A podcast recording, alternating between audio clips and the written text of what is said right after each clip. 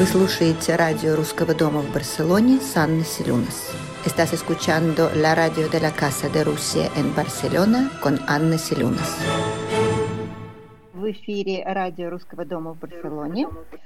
Я Анна Селюнас, директор Русского дома и ведущая радио. И я рада представить э, нашего сегодняшнего гостя Федора Двинятина, легендарного э, игрока игры знаменитой «Что, где, когда», обладателя четырех хрустальных сов, кандидата филологических наук, э, преподающего в Санкт-Петербургском государственном университете, где он является в настоящее время доцентром кафедры русского языка, преподает курсы по истории русского языка, лингвистической поэтики, истории методологии языка знаний, семиотики, а также Федор является доцентом кафедры междисциплинарных исследований в области языков и литературы. Также Федор Двинять является председателем методической комиссии по филологическим направлениям филология, языкознание, литературоведение – экспертом книжного проекта «Полка», лектором проекта Storytel, автором около 100 печатных научных трудов. В общем, Федор, здравствуйте, спасибо огромное, что э, э, вы смогли сквозь вот э, всю эту глыбу ваших знаний и занятости уделить нам сегодня время. Здравствуйте еще раз. Здравствуйте, Анна. Здравствуйте, коллеги. Бона тарда. Буэнос тардес, да.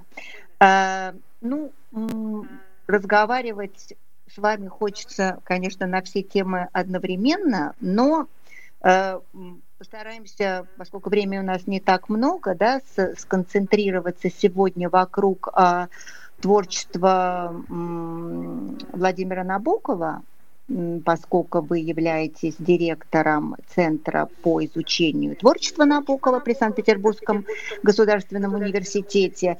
Поэтому вот с вашего разрешения беседа будет эм, концентрироваться вокруг творчества Набокова. Тем более, что недавно был совсем его день рождения в апреле, да, поэтому вот как-то так мы выбрали эту тематику.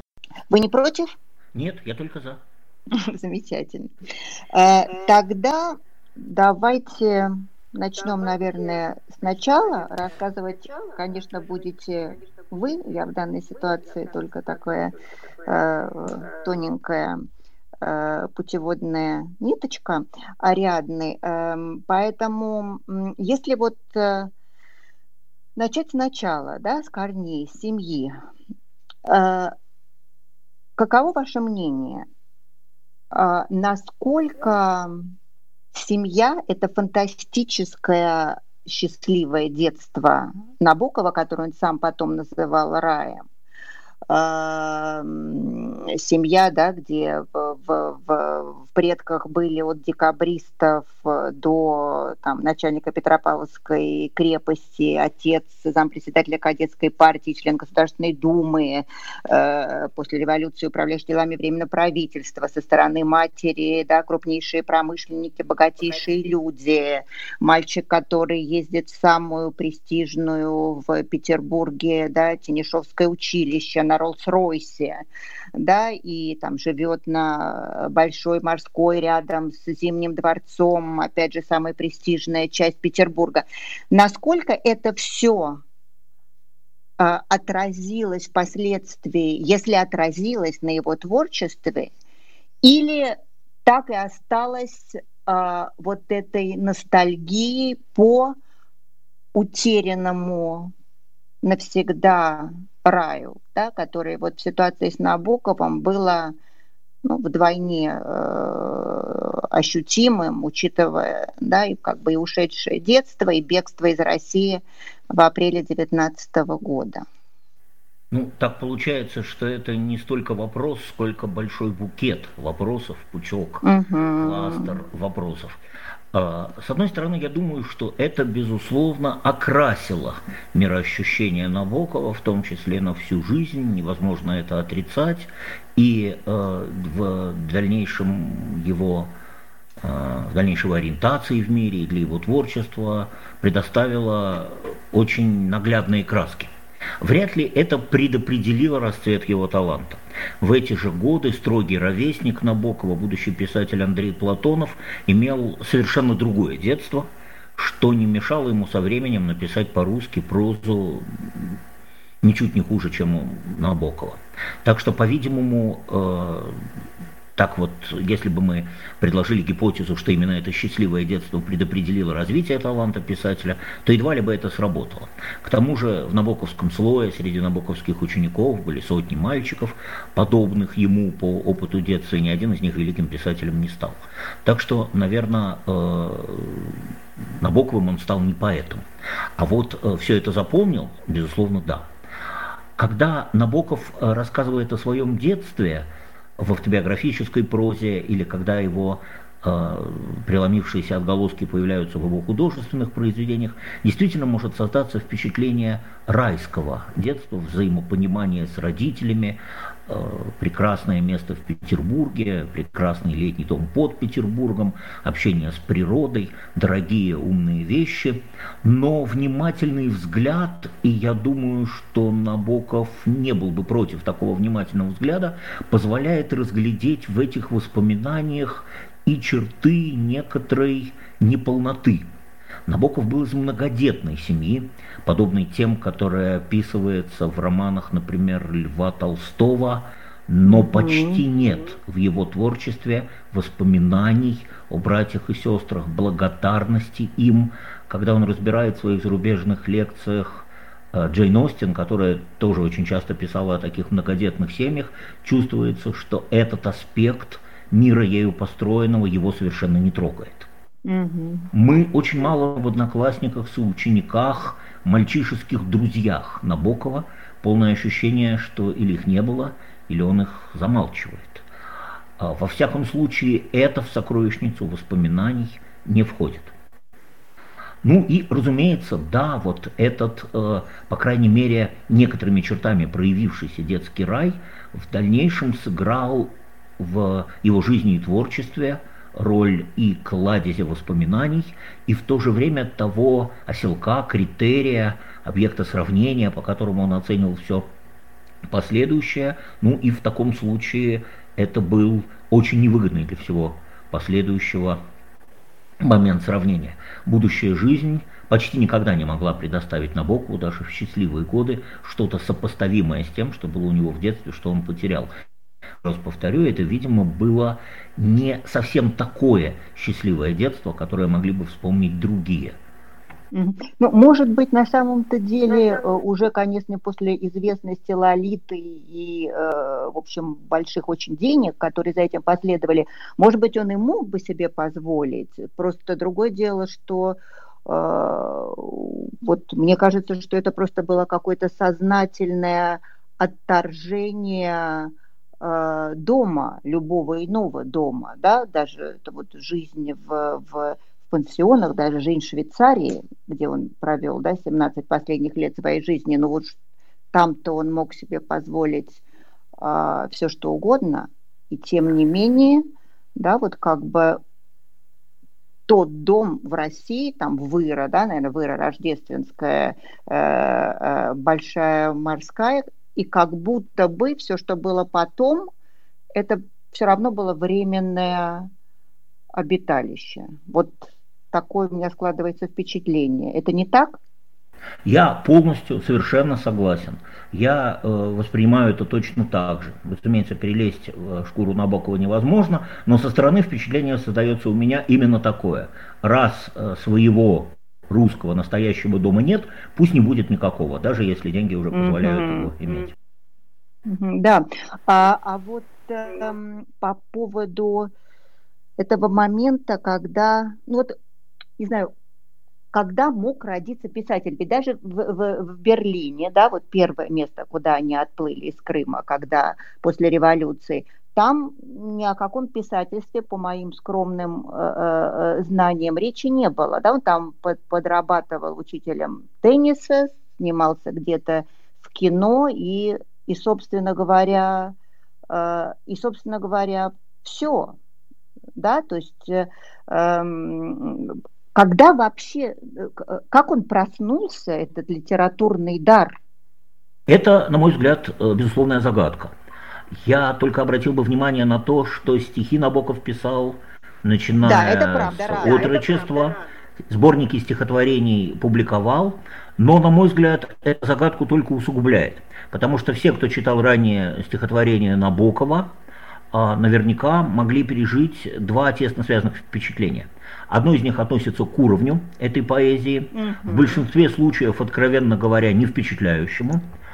А второе – к направленности этих стихотворений, в которых достаточно мало тех черт, которые на материале позднего творчества у нас ассоциируются с Набоковым. Это поэзия достаточно благонамеренного юноши, э, верного старым литературным традициям, хорошего, сочувствующего, почти не проявляющего набоковской наблюдательности, брезгливости, так что, в общем, эти стихи скорее подтверждают это впечатление внезапного в какой-то момент рождения вот э, специфического набоковского типа творчества.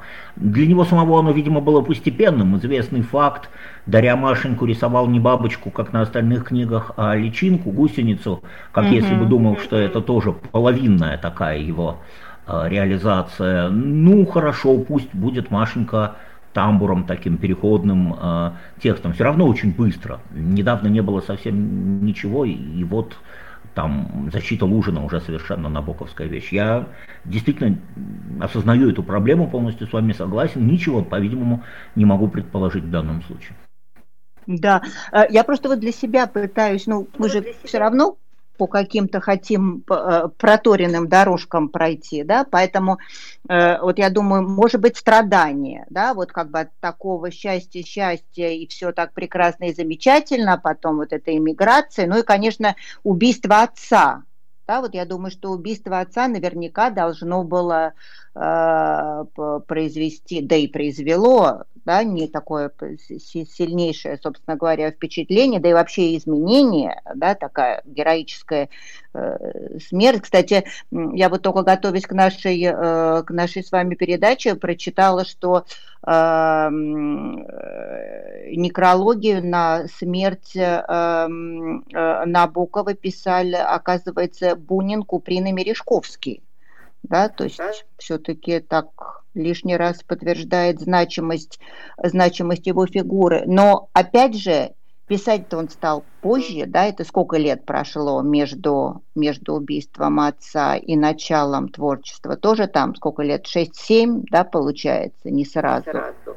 Вот когда вы говорили, я даже боялся, что мне придется самому это сказать, но в результате это и в вашей реплике прозвучало. Действительно, смерть отца, видимо, сыграла какую-то роль, но эффект в любом случае тоже был отложенный на много лет. Угу, угу, да, запоздалый да, явно. Запоздалый, а вот переезд в Америку, а вот в Америку, опять же, у меня к вам был вопрос, потому что я а, прочитала, что поездку Набокова в Америку оплатил Рахманинов – но вот ничего не нашла а, на эту тему. Это правда?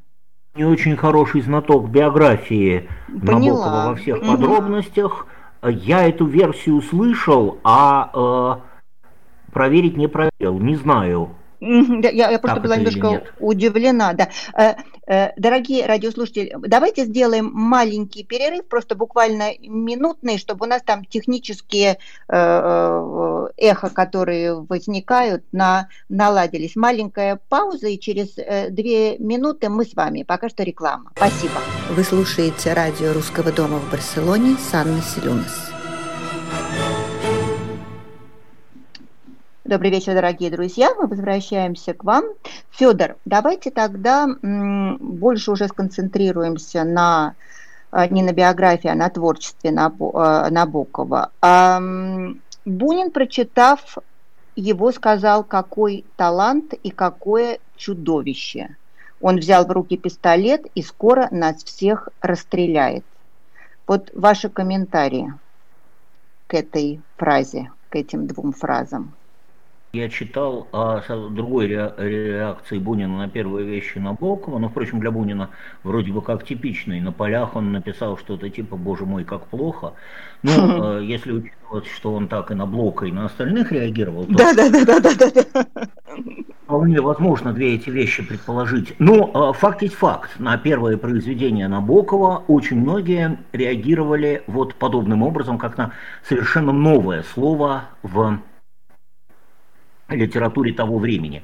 Для одних это был, безусловно, положительный прорыв вперед, для других утрата ценностей.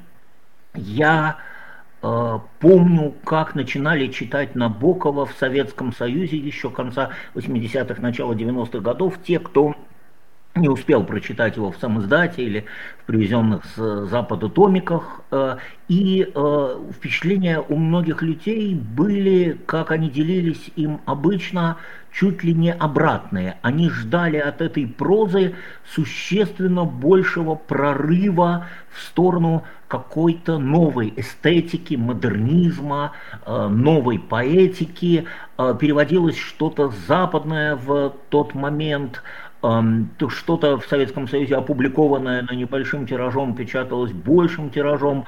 Многие впервые читали экспериментальные вещи Фолкнера, многие впервые к тому же Платонову или Андрею Белому прикасались, многие заново открывали для себя латиноамериканскую прозу.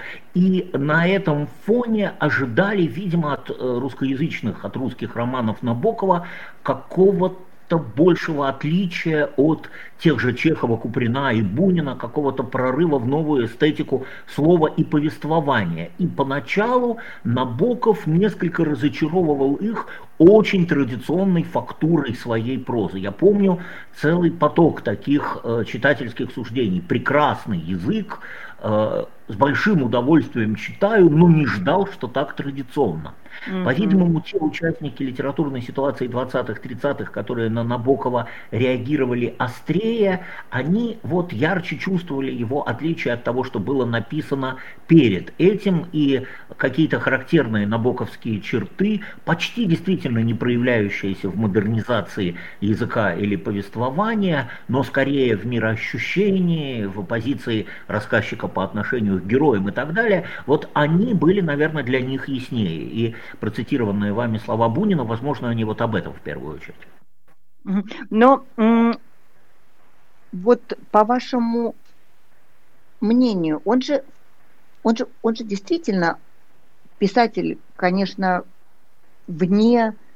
Вот он вообще как-то стоит э, боком к русской литературе, по моему мнению. Он абсолютно отходит от всех классических традиций, поэтому я понимаю вот это удивление, про которое вы говорите, да, как бы э, э с одной стороны э, вот такой вскормленной русской культурой и так на всю жизнь с ней связанной, да, опять же там в каком-то уже позднем своем интервью он же сказал, что я никогда не вернусь в Россию, да, потому что все, потому что Россия со мной, да, все, что есть лучшее, там литература и так далее, и так далее. При этом такое абсолютно, я, я бы даже сказала, безжалостное отрицание столпов русской литературы, да, и, наверное, и понятий, потому что вот э, э, эти классические традиции Бог, милосердие, сострадание, они, в общем, для него как-то не очень имеют место быть. И вот это из романа «Отчаяние», это я вот сейчас просто даже записала, это «Дым», это, это абсолютная пародия, такая э, жестокая пародия. «Дым», «Берег», «Туман», «Струна дрожит в тумане». Это не стишок, это из романа Достоевского «Кровь и слюни». То есть здесь просто он проходится вообще по всем дым роман Тургенева, струна звенит в тумане, финал гоголевских записок сумасшедшего, кровь и слюни, естественно, преступление и наказание. Вот, вот это как? Он же не мог, он был такой умнейший, эрудированный человек. Он же не мог не, не отдавать себе отчета да, там, значимости этих людей. Ну, ну уж хотя бы того же Достоевского. Пучок вопросов. А, я, да. бы, я, бы начал с Достое... я бы начал с Достоевского. Да. Достоевского на, Это на, на протяжении всей жизни старался третировать. А, даже само третирование было какое-то не всегда прицельно удачная. В одном месте Набоков пишет, что вот какая-то цитата – это из романа Достоевского «Девочка». Да, девочка. Понятно, он намекал на э, эпизоды, которые встречаются в двух романах Тургенева, Свидригайлов в «Преступлении и наказании» и э, герой бесов Ставрогин переживают историю с соблазненной девочкой. Это как угу. бы такой этический упрек Достоевскому. Но Достоевский романы «Девочка» не писал, в отличие, кстати говоря, от... Э, ну ладно. Э, Достоевский... В отличие от Набокова, был... который написал роман «Лолита». Э, этого говорить. Слух, ну вот. Э, Набоков был, Достоевский был для Набокова сильным раздражителем. Возможно, э, это тот случай, когда происходит э, что-то вроде отторжения э, близкого по некоторым направлениям, а по некоторым совершенно неприемлемого автора. Когда вы видите в ком-то двойника, некоторые черты которого отталкивают, и другие, наоборот, завораживают. Угу. Набоков похож на Достоевского игрой с популярными жанрами своего времени. Вот как Достоевский сделал все, чтобы вовлечь в свою высокую литературу черты нарождающегося детективно-криминального романа, так Набоков с кинематографической и с тоже такой околокриминальной тематикой литературы своего времени, культуры своего времени играл. Набоков любил э, совершенно несвойственную для линии Толстого и Чехова сдвинутую и отчасти извращенную психологию персонажей. Ну и еще целый ряд признаков, которые, безусловно, их сближают. И, э, в общем, всегда можно некоторые черты ученичества Набокова у Достоевского, пусть снабженного всевозможными брезгливыми отговорками и оговор, оговорками, указать. Отчаяние, видимо, mm-hmm. Этой темы. Ну, впрочем, вот у того же Бунина, который тоже вроде бы как Достоевского не любил, есть же рассказ «Петлистые уши», совершенно особый, где отдается дань, в том, в том числе и этой линии. Теперь э, дальше, о э, русской литературе, о ее приятии и неприятии. Тут, кстати говоря, Достоевский начал эту игру. «Струна звенит в тумане» — это не просто гоголевская цитата, это гоголевская, преломленная через Достоевского цитата. Да, да, да, да. Достоевский в своей долгой борьбе с кумиром юности, с такой полуотцовской фигурой для него Гоголем, тоже наступал на больные чувствительные места этой гоголевской традиции, к которой сам принадлежал и от которой хотел э, освободиться. Э, дым, э, слюни, а в замечательном и очень русском, между прочим, вплоть до некоторой до некоторых ксенофобских таких оттенков изображений немецкого общества, новелле рассказе «Облако озера Башня» перефразируются тютчевские строчки, вы помните, «Мы слизь, точка, реченная есть ложь». Ну, вот э, такая постоянная э, Прекрасно. юрническая игра с русской литературной традицией, словесная и прочее для Набокова была характерна. Э, третье. Я всегда замечаю большое количество читателей и критиков, для которых этого разрыва как будто бы нет – я даже думаю, что вот один из наших учителей и замечательный петербургский набоковед Борис Валентинович Аверин в своих рассуждениях о Набокове всегда, осознавая э, инаковость Набокова по отношению к предшествующей русской литературной традиции, гораздо э, последовательнее хотел показать преемственность вырастания Набокова, Набокова как этап этой литературной традиции, а не как ее разрушение. Я скорее согласен с вами, там разрыв сильный, но невозможно отрицать, что другие видят там разрыв существенно меньше. И последнее, что бы я сказал, э, историки литературы часто говорят о том, что какой-то автор прошлого кажется нам одиноким, в том числе потому, что он уцелел для читателей последующих эпох, для узкого или для широкого круга читателей, в данном случае для широкого, а некоторые похожие на него э, ушли из э, чтения определенным кругом или из большой читательской традиции, и поэтому он не виден в той компании, где он органичен. С Набоковым, по крайней мере, в одном отношении это не так, потому что Гайта Газданова сейчас читают многие – и вот э, для тех, кто любит Газданова и кто его читает, тезис о набоковском одиночестве уже прозвучит не совсем достоверно. Они видят, что другим путем, с подчеркиванием других аспектов, Газданов реализовывал приблизительно эту же э, писательскую парадигму. А там мы еще найдем и Берберову, и Яновского, и целый ряд писателей, разбуженных к жизни преимущественно в Париже, преимущественно на рубеже 20-30-х годов, в европейском окружении. И опять-таки э, при общении с европейской литературой, которая, может быть, теперь в значительной степени вышла из э, круга нашего чтения. Мы знаем, что они читали Пруста, и мы читаем Пруста, поэтому какие-то прустовские особенности мы чувствуем, но они еще читали Жида, а его mm-hmm. у нас сейчас читают в России, по крайней мере, сравнительно мало, и какие-то жидовские обертоны уже не так э, настойчиво э, ощущаются. А там даже во французской литературе была широкая палитра от крепкого реалиста, Нобелевского лауре, лауреата Роже Мартена Дюгара до э, гораздо более экспериментально настроенных авторов, ну, круга как, какого-нибудь Батая там молодого и так далее. И на что здесь могли реагировать эти молодые парижские э, авторы и Набоков в своем Берлине, вряд ли на немецкую литературу, наверное, хотя, хотя, вот, э, нам сейчас трудно предположить. Как бы то ни было, может быть, теперь он кажется в большей степени одиноким, чем он был на самом деле. Анна? А, а вообще, в принципе, а как реагировали, просто вы сейчас до этого сказали, как реагировали писатели, там, ре, жившие в, в Париже, в Германии и так далее, а как стали реагировать на, на Набокова, вот когда он начал писать? Каковы были первые реакции? А, самих писателей? А, ну, и не, не только писателей.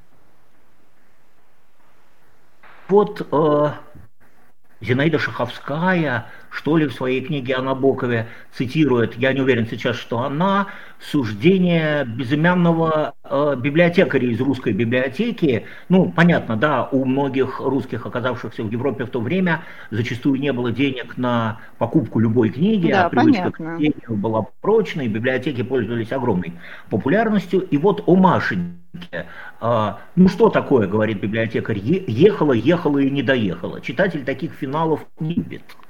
Между прочим, ага. очень ценное суждение, особенно в аспекте вот популярной во второй половине 20 века традиции исследовать реакцию первых читателей как очень ценное и относительно надежное свидетельство того, в чем состояла литература культурная новизна того или иного автора для нас, поздних потомков, поздних читателей, часто скрытая от взгляда. А первые читатели обычно довольно точно обозначают свою реакцию на новизну.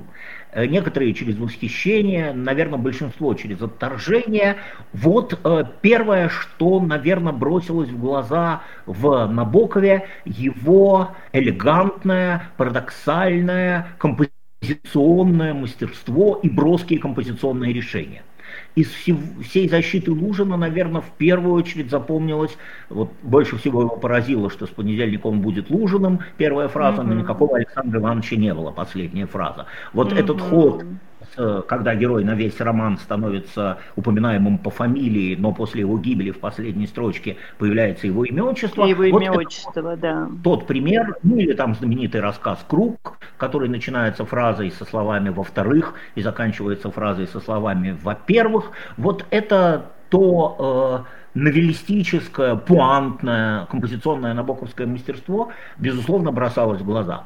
А, разумеется, вот эта безжалостность специфическая, причем очень часто обыгранная именно в контрасте, в контрапункте с традиционной гуманной, в кавычках или без кавычек, традицией русской литературы. Здесь очень показателен поздний русский рассказ «Набор», который начинается с очень проникновенного, чувствительного и сочувствующего описания безнадежной жизни старого и никому не нужного русского эмигранта, но где-то ближе к концу, спойлер, оказывается, что рассказ совершенно о другом, а именно о том, что всего этого эмигранта со всей его жизнью в этот момент рассказчик, дублер самого Набокова, выдумывает, случайно увидев какого-то попутчика в общественном транспорте берлинском, и вот всю эту историю с именем, с семьей, с чувствами в этот момент за него сочиняет. В итоге рассказ оказывается историей историей э, творчества и сочинительства, а вовсе не историей несчастной человеческой жизни. И тут, э, по-моему, очень примечательно, что, с одной стороны, и эта гуманная традиция русской литературы, в общем-то, не отменена, она поставлена в скобки, под вопрос – Но э, даже дочитав рассказы, поняв, что дело не в этом, мы не можем избегнуть того впечатления, что большая часть массива текста, она именно об этом. Она именно в традиции этой гуманной литературы, а потом эта гуманная традиция э, композиционным ходом, штукой переосмыслена.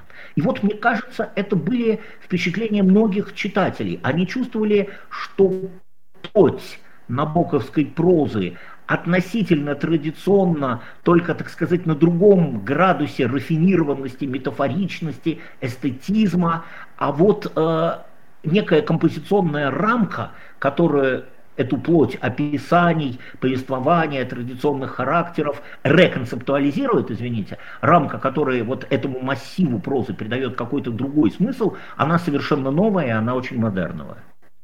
Ну, то есть, в общем, э, э, абсолютно там, понятно, все про это писали, начиная с того же Аверина, э, это писатель формы прежде всего, писатель формы, который по большому счету искусство воспринимал как игру, но божественную игру, да, потому что именно, именно искусство приближало человека к Богу, делая из него полноправного Творца, да, вот как бы Набоковского, чуть-чуть я его перефразирую.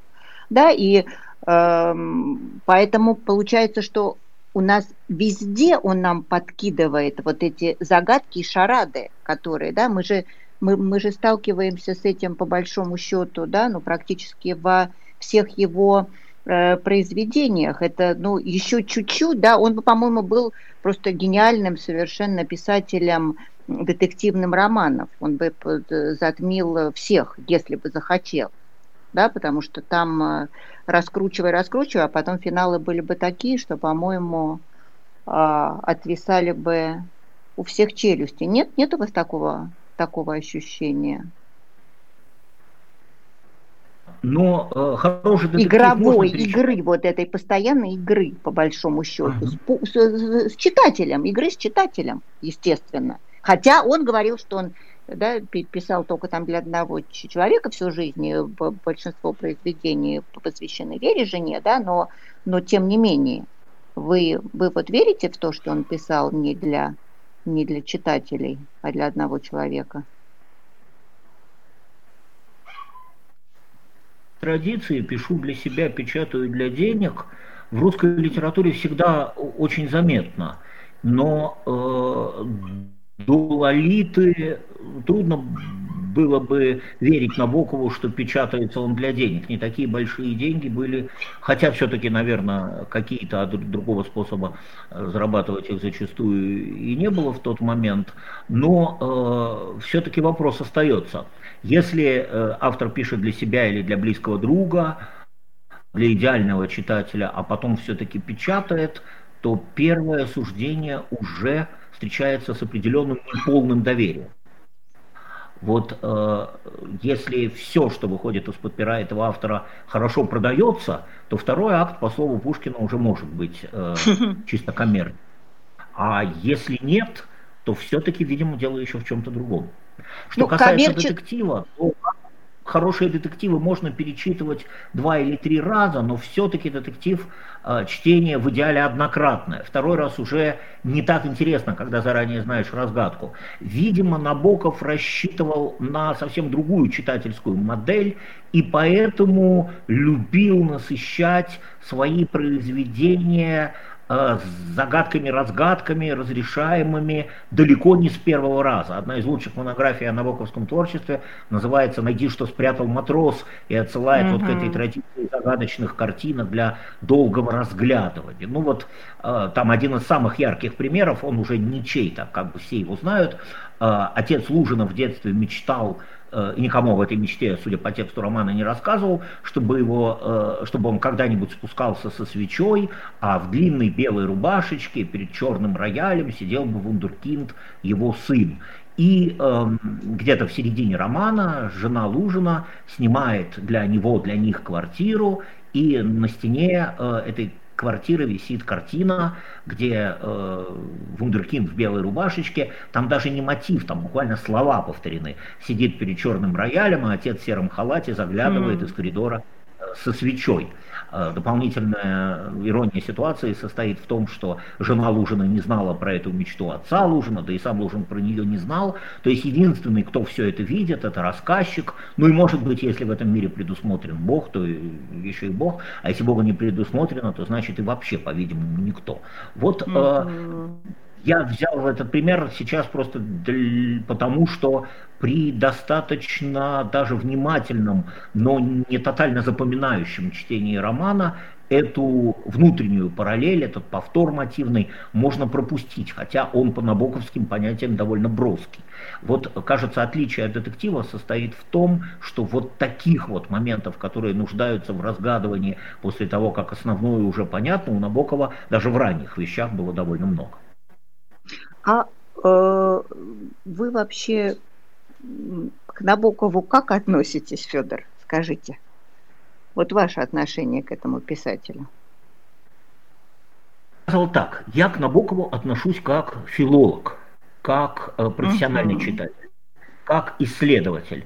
Я вижу в нем э, огромный, не полностью разработанный материал для внимательного, заинтересованного, если нельзя сказать любовного, то во всяком случае такого поощрительного чтения и исследования. Просто мне кажется, нужно помнить, э, что писатель заслуживает большего, чем э, вылавливание блошек, ну или в Набоковском случае надо говорить э, бабочек. бабочек на этом Конечно. цветущем кусту. Э, кто-то сказал из тех, кто не любит Набокова, что великие писатели оставляют нам тайну, допустим, Достоевский, а Набоков оставил загадку. В другой э, замечательный современный исследователь сказал о том, что набоковеды впадают э, в некий исследовательский кроссфордизм, опять же, по-набоковски говоря, крестословничество, а пытаются разгадать набоковскую крестословицу, кроссфорд. Это, наверное, да. некое заслуженное возмездие автора, который всю жизнь что-то такое делал, но все-таки, мне кажется, он достоин с нашей стороны большего и лучшего. Стоило бы разобраться и в более фундаментальных основах его э, мироощущения и художественного мира, что, мне кажется, до сих пор еще недостаточно хорошо сделано. Да, он же изучен, в общем, как-то, я не знаю даже, ну, может, не наполовину, чуть-чуть. Да, фрагментарно, вот. абсолютно. Мы абсолютно. этой осенью проводили в рамках Петербургского культурного форума панельную дискуссию, посвященную Набокову. И так получилось, что мне в свое время пришлось первым сформулировать потенциальную тему этой дискуссии. Я предложил такое, она, кстати, была принята. Набоков – фрагментарные мифы и целостное прочтение. Мы э, предложили нашим собеседникам вот какой вопрос. А, в какой степени вот все это вместе взятое, бабочки, шахматы, велосипеды, ностальгия по России, детству, а, благородный русский язык, ненадежные повествователи, обман читателя, композиционные фокусы, двуязычие, вот этот набор броских эмблем в какой степени заслоняет для нас всю толщу набоковского творчества. И как мне кажется, многие сказали о том, что да, заслоняет, но не вполне понятно, что останется, если все это вычесть если это убрать, конечно. Да, конечно. Да, да. А, а между прочим, очень интересно. Вот мы знаем, что на, у Толстого, Достоевского и Чехова есть какие-то общие черты персонажей, которые позволяют говорить, как о некоторые, пусть абстракции, но все-таки о чеховском человеке, толстовском человеке, человеке Достоевского, объединенном рядом общих черт. Если, например, такое для Набокова, вот честно скажу, я не знаю, я не продумал пока. Ну, с другой стороны, постановка вопроса тоже, да, вот если убрать бабочек, шахматы, двуязычие, любовь к России, тра-ля-ля, тра а как это, что останется? А как, а как вообще можно ставить э, так вопрос? Это все равно, что, да, мы там говорим, берем Федора, если от Федора убрать э, четыре хрустальных совы, убрать лингвистику, убрать, э, это что тогда останется? Ну, конечно, ничего, но это же и писатель состоит именно вот из всех этих составляющих, да, поэтому разве это можно расчленять? Это же не гоголевская женитьба с Агафьей Тихоновной. В интернете, да, есть такая, а, в интернете есть такая фраза, вот сейчас обидно было. Я думаю, что если от человека отобрать несколько, отобрать несколько его броских эмблем, то все равно останется главное. Нет, а, Человек конечно. не сводим. А в случае писателя, ну, представьте себе, вот эти бабочки, двуязычие там и так далее. Какой еще автор в истории русской литературы настолько сводим для нас к этим некоторым эмблемам? Попробуйте вот так же Никакой. зашифровать Чехова или Достоевского. Не получится. Только Набоков выстроил себе вот эту чешую.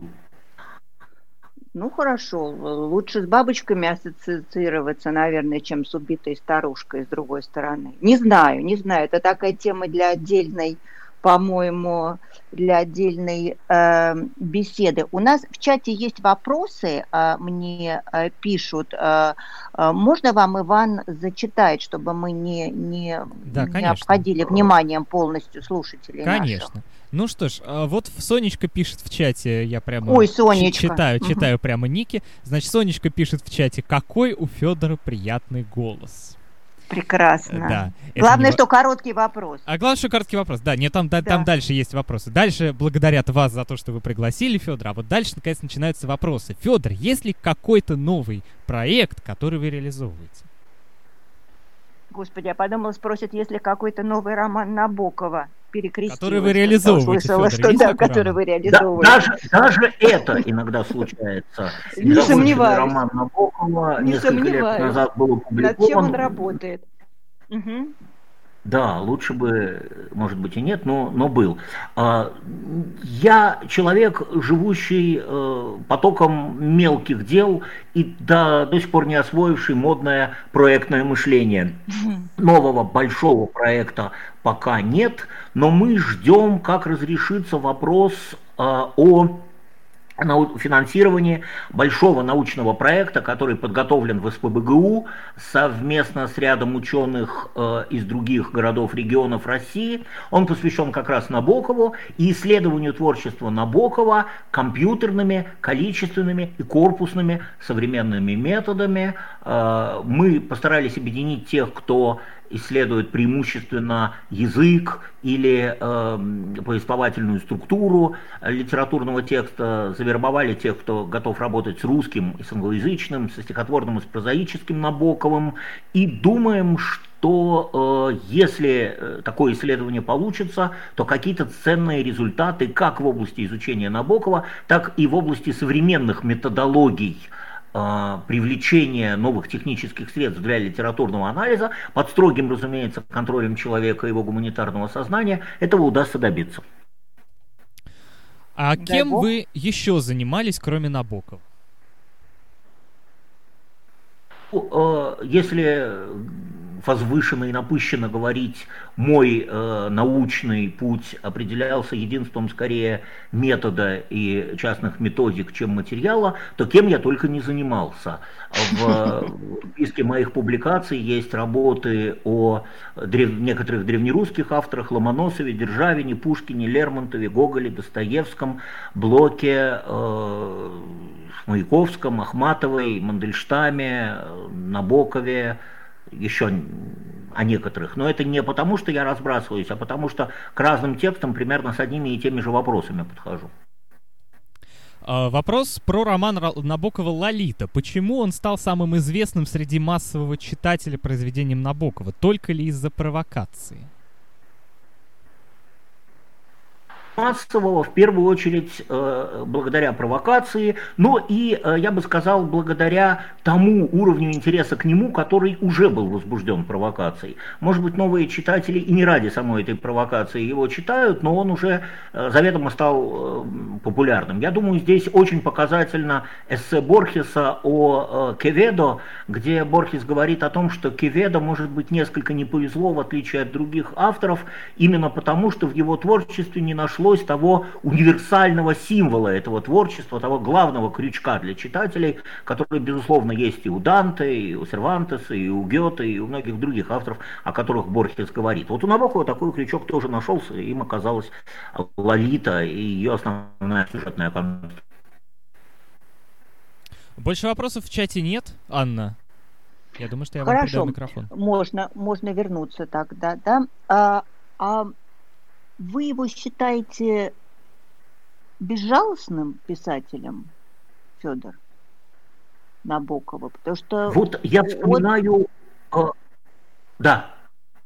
Да нет, пожалуй, да, всп- всп- вспоминайте. А. Угу.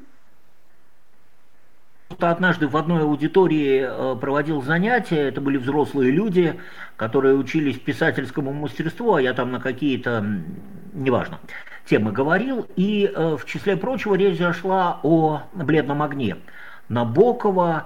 И э, ну, спросили, зачем так э, разбирать структуру, если, ну и как всегда вот возник этот вопрос о набоковской безжалостности, о том, больно ему или не больно. И тут кто-то встретил, вспомнил один, очень справедливо, по-моему, один из основных двигателей э, «Бледного огня», историю супругов Шейдов, потерявших э, любимую дочь. И вот то, что жалость и боль-то там, безусловно, есть, просто они каким-то образом в этом мире размещены так, что не сразу видны, не очень mm-hmm. видны, как будто бы как козырь в рукаве припрятаны. Первое впечатление, да, конечно, да, э, безжалостный, но тут еще, мне кажется, важен вот какой аспект. А, ведь за редким исключением Набоков не пишет о тех героях, которых рассказчику жалко и читателю должно быть жалко. Его взгляд в основном а, направлен на тех, кому, так сказать, жалость по чину не положена. Э, это персонажи, как правило, э, ну вот э, такие, которые сами выбрали свои несчастья, свою судьбу, которых автор за несоответствие неким высшим принятым им принципам не пускает в его собственный э, рай. Это чувство, оно, мне кажется, обостряется потому, что большая часть романов и значительная часть рассказов Набокова может быть сюжетно определена как история неудачной попытки. И, как правило, неудачные попытки не столько даже достичь чего-то, хотя иногда и это бывает, как неудачные попытки откуда-то вырваться, что-то доказать э, и судьбу переломить. И в этом случае, когда Набоков помещает героя в мир и обстоятельства, в которых герой несчастлив, затем рассказывает о том, как герой хочет это преодолеть, и потом показывает, что у героя преодолеть не получается, действительно могут, оказаться, могут показаться безжалостными. Причем, заметим, эти герои бывают разные. Одни не набоковское слово, но очень условно, хорошие, и mm-hmm. вроде бы как надо за них болеть и переживать, когда им не удается. Вторые плохие, и наоборот хорошо, что им не удалось, пакостные у них были замыслы. Mm-hmm. Но результат и в одном, и в другом случае примерно один и тот же. По одной из трактовок это такая гностическая правда Набокова, который говорит э, о том, что мы живем, христианин сказал бы, в падшем мире, не знаю, как это называется у Набокова, в регрессирующем мире, в котором все равно невозможно своего добиться. Герой не прав уже то, в том, что хочет добиться чего-то здесь, а ему с самого начала надо знать, что здесь ничего не бывает в принципе. Но это такая гностическая трактовка, я не уверен в том, что она полностью справедлива. А, ну да, для меня просто это какой-то, конечно, абсолютно мои мысли на тему, но как будто вот он э, э, мстит немножко, как вот у него отобрали в, в, свое время счастье, счастливый мир, родину, да, там, отца, эту первую неудавшуюся любовь, когда не дали жениться, да, потому и, и, и, и так далее, и так далее. Вот как будто бы потом это вместе всем, да, вот этот сирин, этот псевдоним, это райская птица, да, которая спущена на землю для того, чтобы петь и вещать и привлекать и заманивать, на самом деле, да, вот она поет о том, что э, рай никакого не ждите, по большому счету, не будет никому э, из вас здесь живущих рая, потому что он, потому что он невозможен, наверное. А вот этот эпизод с э, визитом несостоявшимся Солженицына, который представил Набокова да, в свое время к Нобелевской э, премии, э, тоже странный момент, вот если переходить к характеру э, э, человека, да, который, безусловно, с творчеством-то связан напрямую, да, как бы один – то есть Солженицын с женой не вышли, там Набоков его при, приглашает к себе э, в этот пансион Лебедь, да, по-моему, на обед. Записывает в дневнике, да, что там 6 октября Солженицын с женой Солженицын приезжает с бургомистром Цюриха, по-моему, да, тут ему говорит, да нет, э, вас должны встретить, если не встречают, у нас не принято выходить, да. Ну, Набоков-то это уж точно должен был знать, наверное. Набоков не спускается, чтобы его встретить. Да, вот, вот, э, э, э, вот это как, по, по, по-вашему, да, вот такие, такие, э, что это? Со стороны Набокова? Да, со стороны, ну, со, ну, естественно, со стороны Набокова, да. Со стороны ну, Солженицына мне больше понятно, да. Его ре реакции на предыдущие явления русской литературы, на Тихий Дон, на доктора Живаго, на угу. некоторые другие вещи. Э, он частично благодарен Солженицыну, извините за современное слово, за пиар. Э, угу который тот ему предложил, но не более того. И, ну, видимо, не считает э, их э, разговор разговором наравне. Был такой московский э, писатель э, консервативного направления и историк московской православной архитектуры Петр Георгиевич Поломарчук. Вот э, его э, взгляд на Набокова и на Солженицына, высказанный в конце 80-х годов, был, наверное, единственным известным мне примером органического э, взгляда, при котором два эти автора находят одинаково э, горячее и равноправное и согласованное принятие в какого-то компетентного читателя. Во всех остальных случаях э, любители Солженицына только отдают должное Набокову, а любители Набокова могут глубоко э, презирать... Не принять, э, да. Да, манеру Солженицына. И э, это при том, что политические взгляды, как правило, не слишком э, их разделяют. И э, здесь не о политике, а, а чисто об эстетике. Но вот для. Поломарчука это были явления согласуемые в каком-то смысле, а для большинства, я думаю, нет.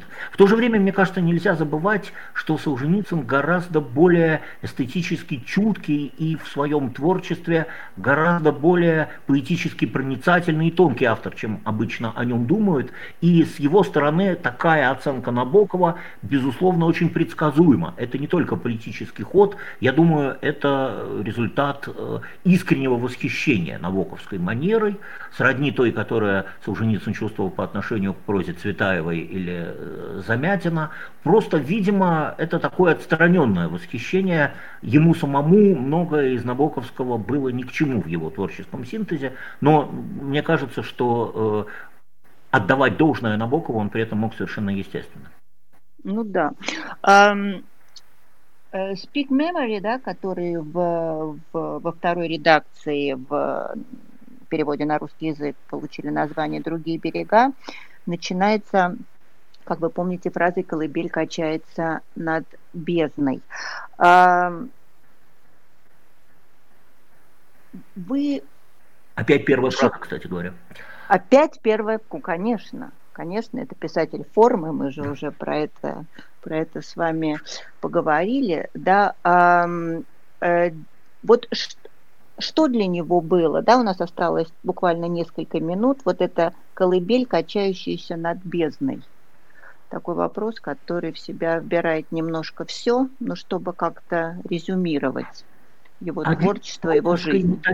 Один из ключей к набоковской метафизике, вот о которой много говорил уже вспомненный нами сегодня Борис Валентинович Аверин, цитируя какую-то набоковскую фразу, источника которой я до сих пор не знаю, я мог бы написать Евангелие, но не буду.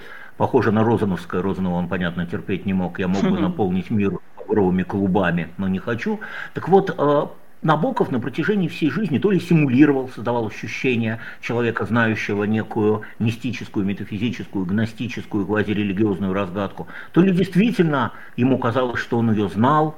А, ярче всего, наверное, в поздних русских вещах, где один герой открыл тайну мира, и на два ключевых вопроса, есть ли Бог и есть ли бессмертие души, морщится и говорит не об этом, не об этом. Представьте себе такую разгадку мира, для которой вопрос о том, существует ли Бог есть ли бессмертие души, оказываются второстепенными и неважными. Какое-то присутствие в мире чего-то существенно большего, чем этот мир, что проявляется в мимикрии бабочек и в совпадении узоров человеческой жизни, Набоков либо чувствовал, либо, ну, как бы сказать, э, эстетически, художественно воспроизводил это чувство. И подобно тому, как вот э, проницаемость человеческой личности, возможность переклички с миром и с другими у Бунина, так вот у Набокова именно это является секретным, содержательным, метафизическим, главным э, в его творчестве, что должно одухотворить вот эту форму, о которой мы с вами сегодня не раз говорили. Вот это колыбель над бездной, по-видимому, один из ключей к этому. Э, у другого автора бездна была бы понята просто как небытие, появление mm-hmm. человека в мир из небытия, который потом должен отойти в небытие. У Набокова, возможно, она здесь значит что-то другое. Но он предпочел, чтобы мы размышляли над этим как над одной и главной из его загадок, они знали наверняка. Да, Федор, спасибо Это вам тайна, огромное. Та-та, Анна, последнее скажу. Это да, тайна та-та, та-та, та-та, а точнее сказать я не вправе. Ну вот, и так все. Да, слушайте, ну, спасибо, спасибо, спасибо, еще раз спасибо. Я очень надеюсь, что когда э, э, мы закончим с карантинами и так далее, может быть, вы вдруг найдете время и приедете к нам в Барселону и порадуете еще людей лично своим присутствием и своими... Барселона моя мечта. Да вы что, Федор? Все, я вас ловлю на слове. Боже ну, мой, поскорее бы. Теперь буду хотеть в 10 раз больше, чтобы, чтобы закончилось. Будем надеяться, что мы вас тогда осенью заманим. Да?